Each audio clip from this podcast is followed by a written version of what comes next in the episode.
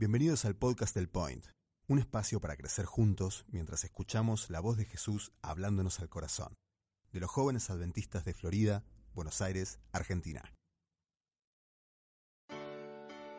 Es tu voz, es mi voz, mi canción, tu canción, un lugar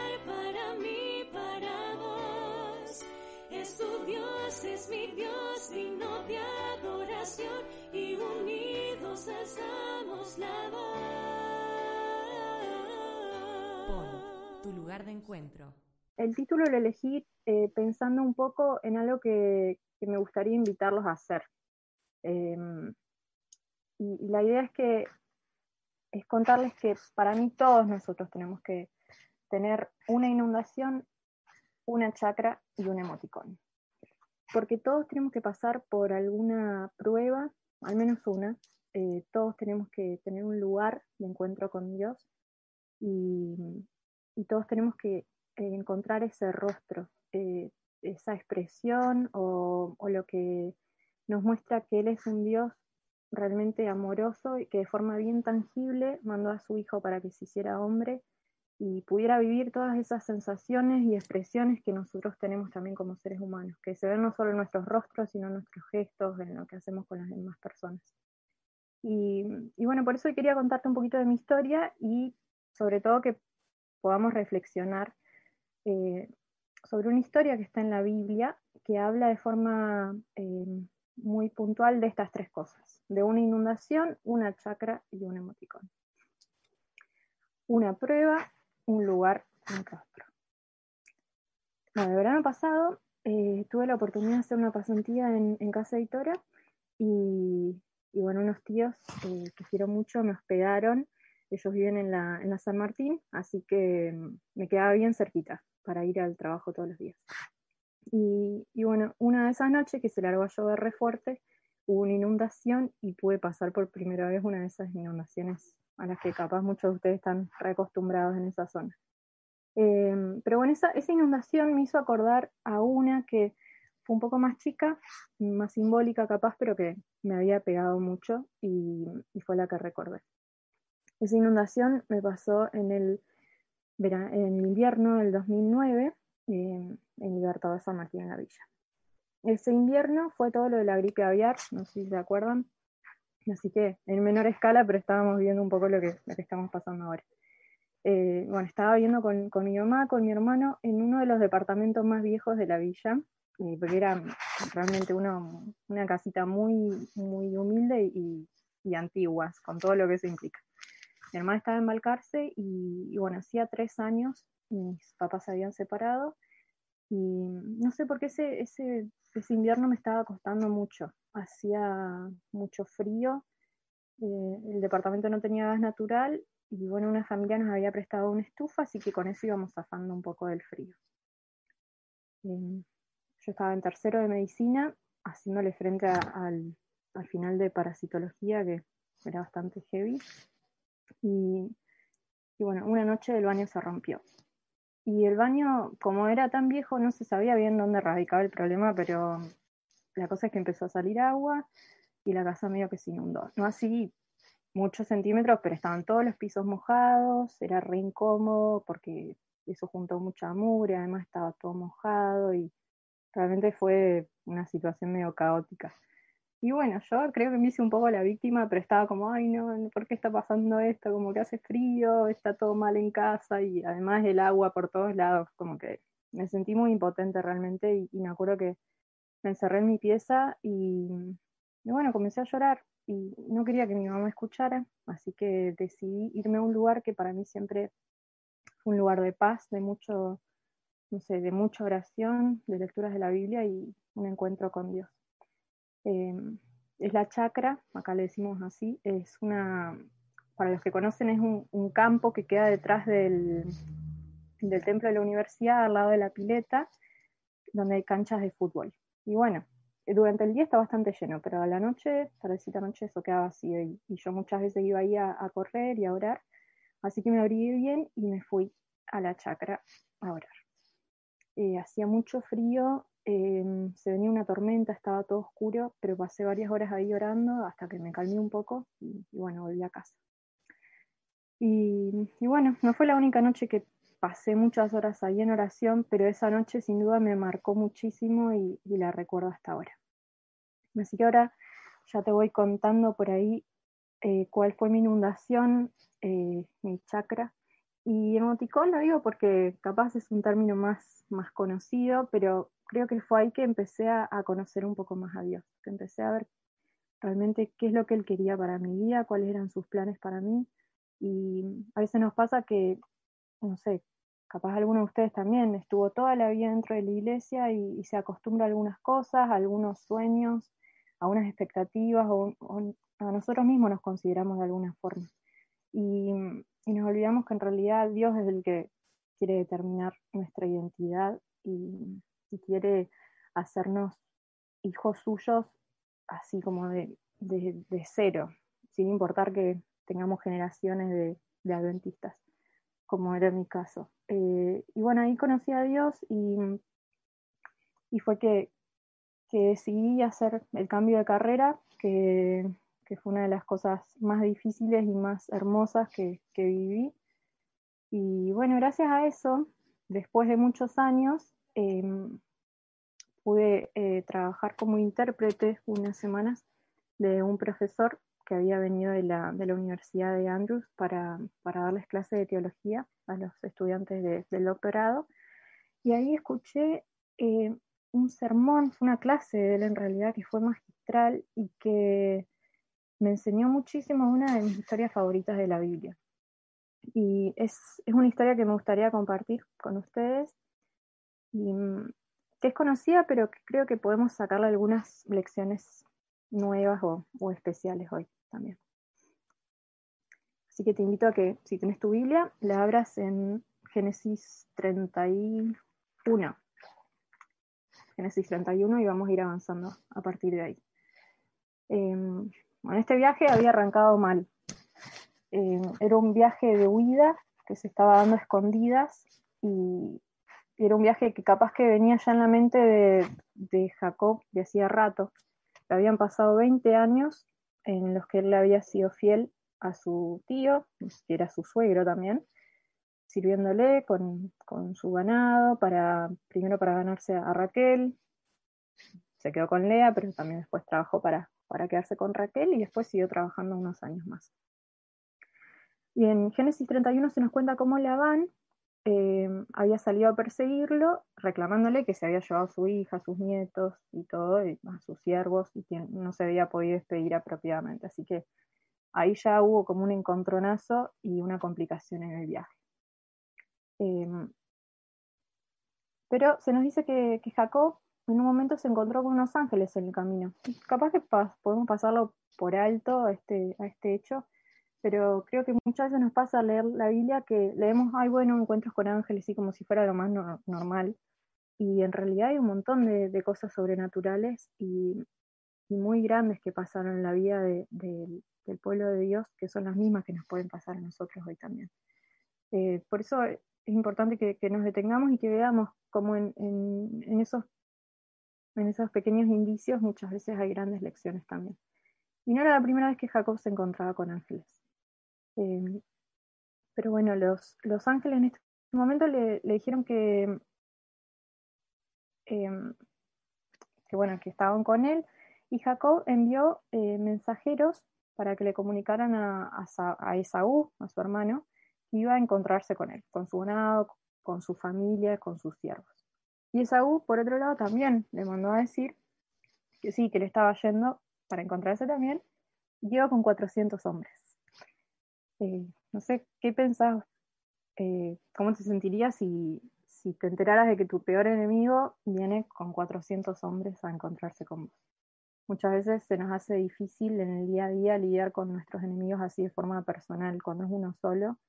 Y, y cuánto peor debe haber sido para Jacob pensar que ahora se le venía todo encima y que no eran solo 400 hombres, sino que era la bronca acumulada de 20 años de, distancia, de separación por un engaño y todo lo que le había pasado.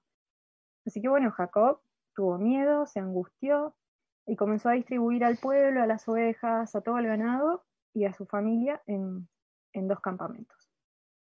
Y si vamos a, a Génesis 32, versículos 9 al 13, vemos que Jacob eh, le reclama a Dios su promesa. Génesis 32, 9 al 13. Dice así. Y dijo Jacob, Dios de mi padre Abraham y Dios de mi padre Isaac, Jehová, que me dijiste, vuélvete a tu tierra y a tu parentela, y yo te haré bien.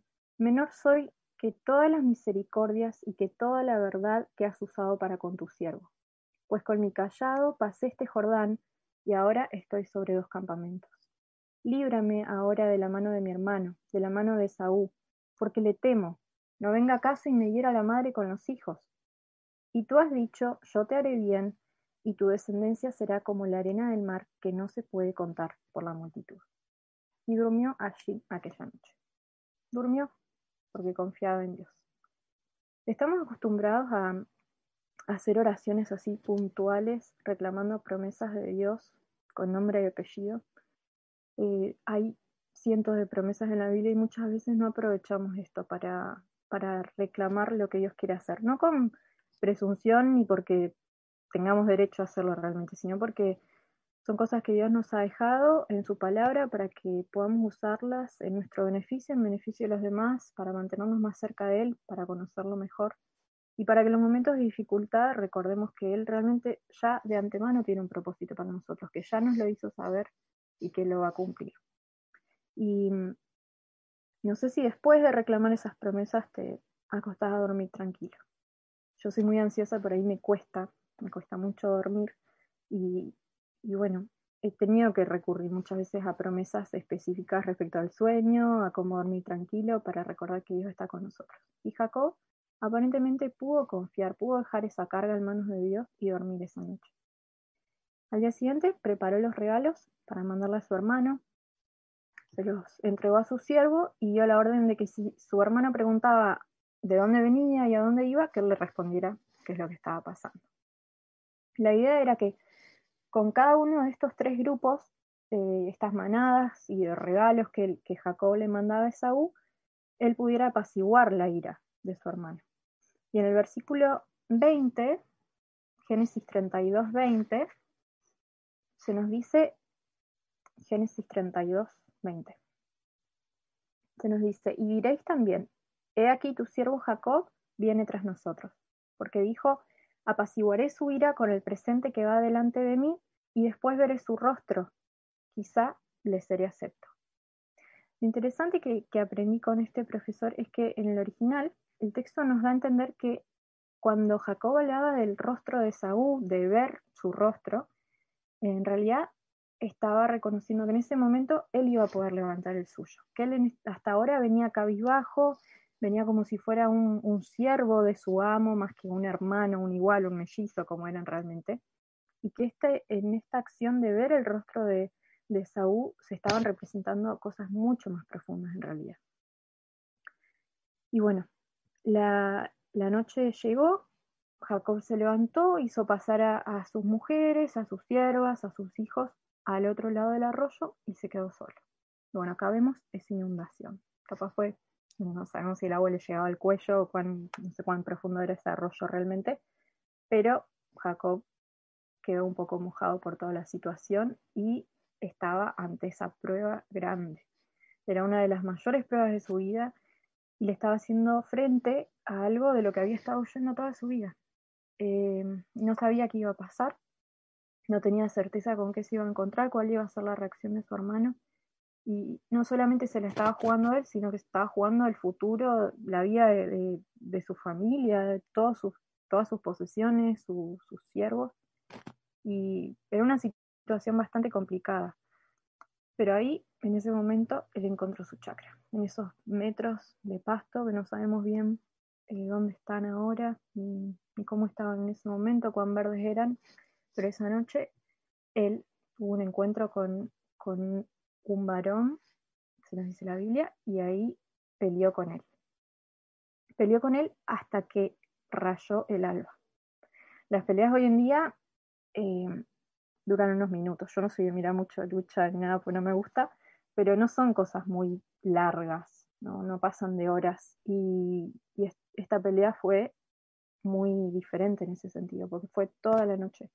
Y vemos que Jacob era perseverante porque el varón no podía con él eh, y Jacob no le daba tregua. Pero en un momento se nos dice que el varón tocó el muslo de, de Jacob y lo descoyuntó. Y ahí en ese momento, cuando estaban más cerca en la pelea, que como pasa hoy en día, si nos peleamos con alguien, estamos así bien cerquita de la persona, es cuando más sentimos su, su no sé, su, su latido, cuando más sentimos su, su modo de pelear, cuáles son las características que tiene, cuando más conocemos a la persona. En ese momento el encuentro de ellos dos fue muy importante y Jacob conoció de una forma especial a este contrincante. Y en un momento le dijo que, que no lo iba a dejar hasta que no lo bendijera. Y el varón ahí le preguntó, ¿cuál es tu nombre? Y Jacob respondió, Jacob. Pero al, al, decir su nombre estaba reconociendo quién era él, estaba reconociendo que era un engañador, estaba reconociendo quién había sido toda su vida, de qué se había escapado toda su vida y qué es lo que estaba queriendo hacer. Y es solo en el momento en que nosotros reconocemos realmente quiénes somos que nos animamos a, mostrarnos totalmente indefensos, totalmente necesitados de la bendición de Dios, que Él puede realmente tocarnos, que puede no solamente darnos una bendición, sino cambiarnos la vida para siempre. Porque esa noche a Jacob se le cambió el nombre, se cambió su identidad y dejó de ser una persona que huía, que se escapaba de su casa primero, después de su suegro, y para, convertirse en alguien que, daba la cara, que le hacía frente a las cosas y que iba a ser el padre de una gran multitud. Y entonces, al recibir esta bendición, Jacob también usó un nombre. Como vemos en la, en Biblia, los nombres son muy importantes. Y él le puso a ese, lugar Peniel, porque dice, vi a Dios cara a cara y fue librada mi alma. No sé cuál es tu nombre, el de muchos de ustedes sí los conozco, pero no sé qué significa en realidad tu identidad, qué, cuáles son las luchas que vos estás pasando, qué, qué significa tu vida, qué representa y cuáles son las cosas que te han marcado siempre o que te han caracterizado. ¿Por qué cosas te conoce la gente? Pero Dios, eh, más allá de, lo que haya pasado, de quienes seamos, quiere cambiarnos la vida, quiere transformar nuestra identidad eh, y quiere marcar un lugar de, recuerdo físico y espiritual también para que podamos siempre volver a eso. Si nosotros vemos que muchas veces eh, usamos las heridas que tenemos para que nos definan, para por ahí librarnos de algunas responsabilidades, hacernos las víctimas, pero en esta historia vemos que en vez de heridas tenemos que hacer que eso sean cicatrices que que muestran realmente el testimonio que tenemos para contar, que, Dios tocó nuestras vidas, sí hubo momentos de heridas, pero que pueden estar cicatrizadas y que pueden ser la mayor demostración del poder de Dios actuando en nuestras vidas y actuando en la vida de las personas, gracias a eso también. Pasó esto y Jacob levantó la vista y vio que venía su hermano. Se inclinó a tierra varias veces hasta que llegó a él, pero Esaú venía corriendo, vino corriendo a abrazarlo, los dos se abrazaron y comenzaron a llorar. No sé, no sé cómo se imaginan ustedes esta escena, pero debe haber sido algo realmente increíble. Dos hombres que se odiaban a muerte, de repente abrazados llorando. Como que muy insólito y, el resultado de, de, este encuentro fue muy diferente a lo que capaz esperábamos en un principio o lo que estos mismos dos hermanos esperaban. Y en ese momento Esaú le pregunta a Jacob por su familia, por las mujeres, las siervas, los niños, todos los que venían ahí. Y entonces Esaú le pregunta, ¿pero qué te propones con todo esto, Jacob? Y, Jacob le dice, hallar gracia en los ojos de mi Señor. Y Esaú le dijo que ya tenía un montón de cosas, que no, hacía falta que se quedara con todos estos regalos, pero Jacob insistió. Y te invito a que leas conmigo ahora eh, Génesis 33, 10.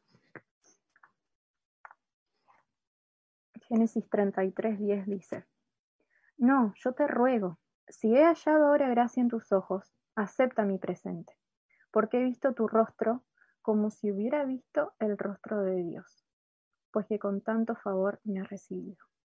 Y si vamos a Génesis 35.1, el original en hebreo dice, bueno, Dios dijo a Jacob, levántate y sube a Betel y quédate allí y haz allí un altar al Dios que te apareció cuando huías de tu hermano Esaú. En el original dice cuando huías del rostro de tu hermano Esaú. Jacob había estado toda la vida escondiéndose del rostro de su hermano y ahora que lo veía, lo veía como si estuviera viendo el rostro de Dios. ¿Y por qué era eso?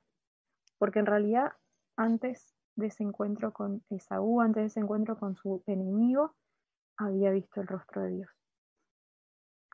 Y al ver el rostro de Dios, Jacob vio la bondad de Dios, vio a un Dios que lo perdonaba, que estaba dispuesto a, usarlo a pesar de su pasado, que lo quería transformar. Era un Dios lleno de gracia, de misericordia y un Dios personal que lo bendecía a él.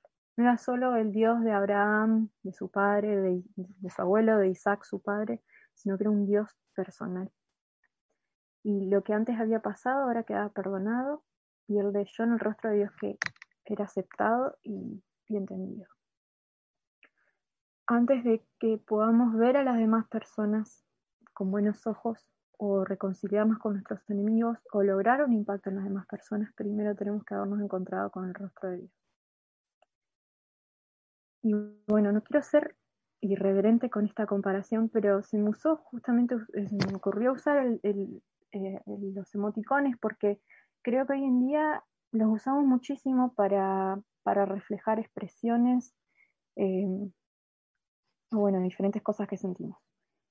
No sé, yo tengo amigos que no usan emoticones directamente, tengo otros que usan un montón, tengo algunos que, que usan algunos específicos siempre y otros que ponen algunos como recolgados como para descolocar. Pero siempre, siempre es interesante que cuanto nosotros más conocemos a nuestros amigos, más fácil se nos hace por ahí imaginárnoslos con las diferentes caritas que nos ponen ya sea de enojo, de sonrisa, de, ternura, de, hambre, de lo que sea, es como que ya los conocemos y entonces podemos imaginárnoslo de forma más fácil. Hoy en día se transmiten muchas cosas por medio de eso y, bueno, todo lo que vemos en las redes, ¿no? Pero sería lindo que, eh, así como a través de la distancia, a veces podemos hacer que nuestros amigos eh, se sientan más cerca de nosotros por medio de esas sonrisas que compartimos, de lo que sea, que nosotros podamos también eh, conocer de forma bien cercana a Dios, conocer cuáles son las expresiones que Él está haciendo al vernos a nosotros, actuar, em, imaginarnos si realmente conocemos cómo puede estar sintiéndose Él con las diferentes cosas que hacemos. A veces lo vemos como un Dios muy lejano, que, con el que no interactuamos muy a menudo o que no conocemos realmente su rostro y Él quiere que nosotros podamos conocerlo, quiere que podamos ver su amor, que conozcamos ese rostro de, que aunque por su gloria no podemos ver en este momento, que sepamos cuáles son las características que tiene. Que, que recordemos que cuando lo vemos a Él es que podemos también ver a las personas con otro rostro y otros pueden vernos a nosotros diferentes también, al haber pasado ese momento con Él podemos derribar temores, eh, prejuicios y un montón de cosas que pueden haber quedado establecidas por mucho tiempo, por 20 años capaz como pasar con, con Jacob y Esaú. Pero, pero Dios quiere tener una relación personal con nosotros. Y, no sé si alguna vez tuviste ya esa lucha personal, esa, esa inundación, un momento de esos difíciles que te cambian para siempre y que te hacen querer ponerle un lugar a ese nombre porque te vas a acordar siempre de que ahí fue que te encontraste con él. Em, pero me gustaría, antes de, ir cerrando, que dejarte una tarea y para que apenas termine el culto hoy eh, puedas leer con mucha atención el Salmo 27 y ver si descubrís algo ahí con relación a lo que, lo que hablamos en el tema de hoy. Y ojalá podamos hacer esa misma oración que hizo el salmista. Salmo 27, acordate, léelo después. Y bueno, capaz hoy, así como, como le pasó a Jacob esa noche, estás pasando por una de las mayores pruebas de tu vida. Capaz esta pandemia te afectó en, en tu trabajo, hizo que atrasaras, que te atrasaras en tus estudios, capaz dificultó la relación con tu pareja, porque están lejos o porque están demasiado cerca. Ahora con la convivencia eh, muchas cosas se dificultaron también. Eh, capaz algún familiar está pasando algún momento difícil, alguna enfermedad, o capaz vos estás con alguna lucha espiritual que te viene afectando desde hace tiempo, algo que te está costando mucho, alguien que nadie sabe, eh, algo, algo que nadie sabe que solo Dios conoce en realidad. Eh, pero te invito a que no le tengas miedo a la prueba, que la busques incluso, que le pidas a Dios eh, que puedas encontrar tu, tu, inundación, que la puedas aceptar, que, que, puedas elegir tu chakra, que puedas elegir tu lugar de encuentro con Dios, no importa dónde sea, afuera de tu casa, adentro, pero que sea el lugar donde te encuentres con Él. Y por último, pero lo más importante, que busques su rostro todos los días que busques conocer sus expresiones, sus demostraciones de amor, sus características.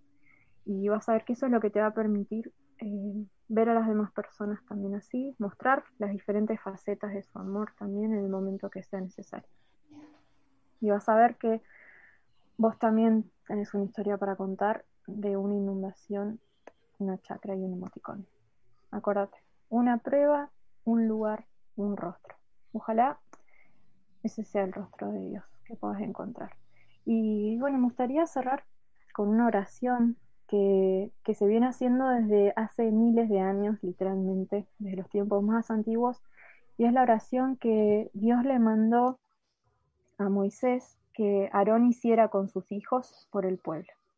Está en número 6, 24 al 26, y habla sobre el rostro justamente. Y es mi deseo eh, que esta oración se haga realidad en tu vida también hoy. Jehová te bendiga y te guarde. Jehová haga resplandecer su rostro sobre ti y tenga de ti misericordia. Jehová alce sobre ti su rostro y ponga en ti paz.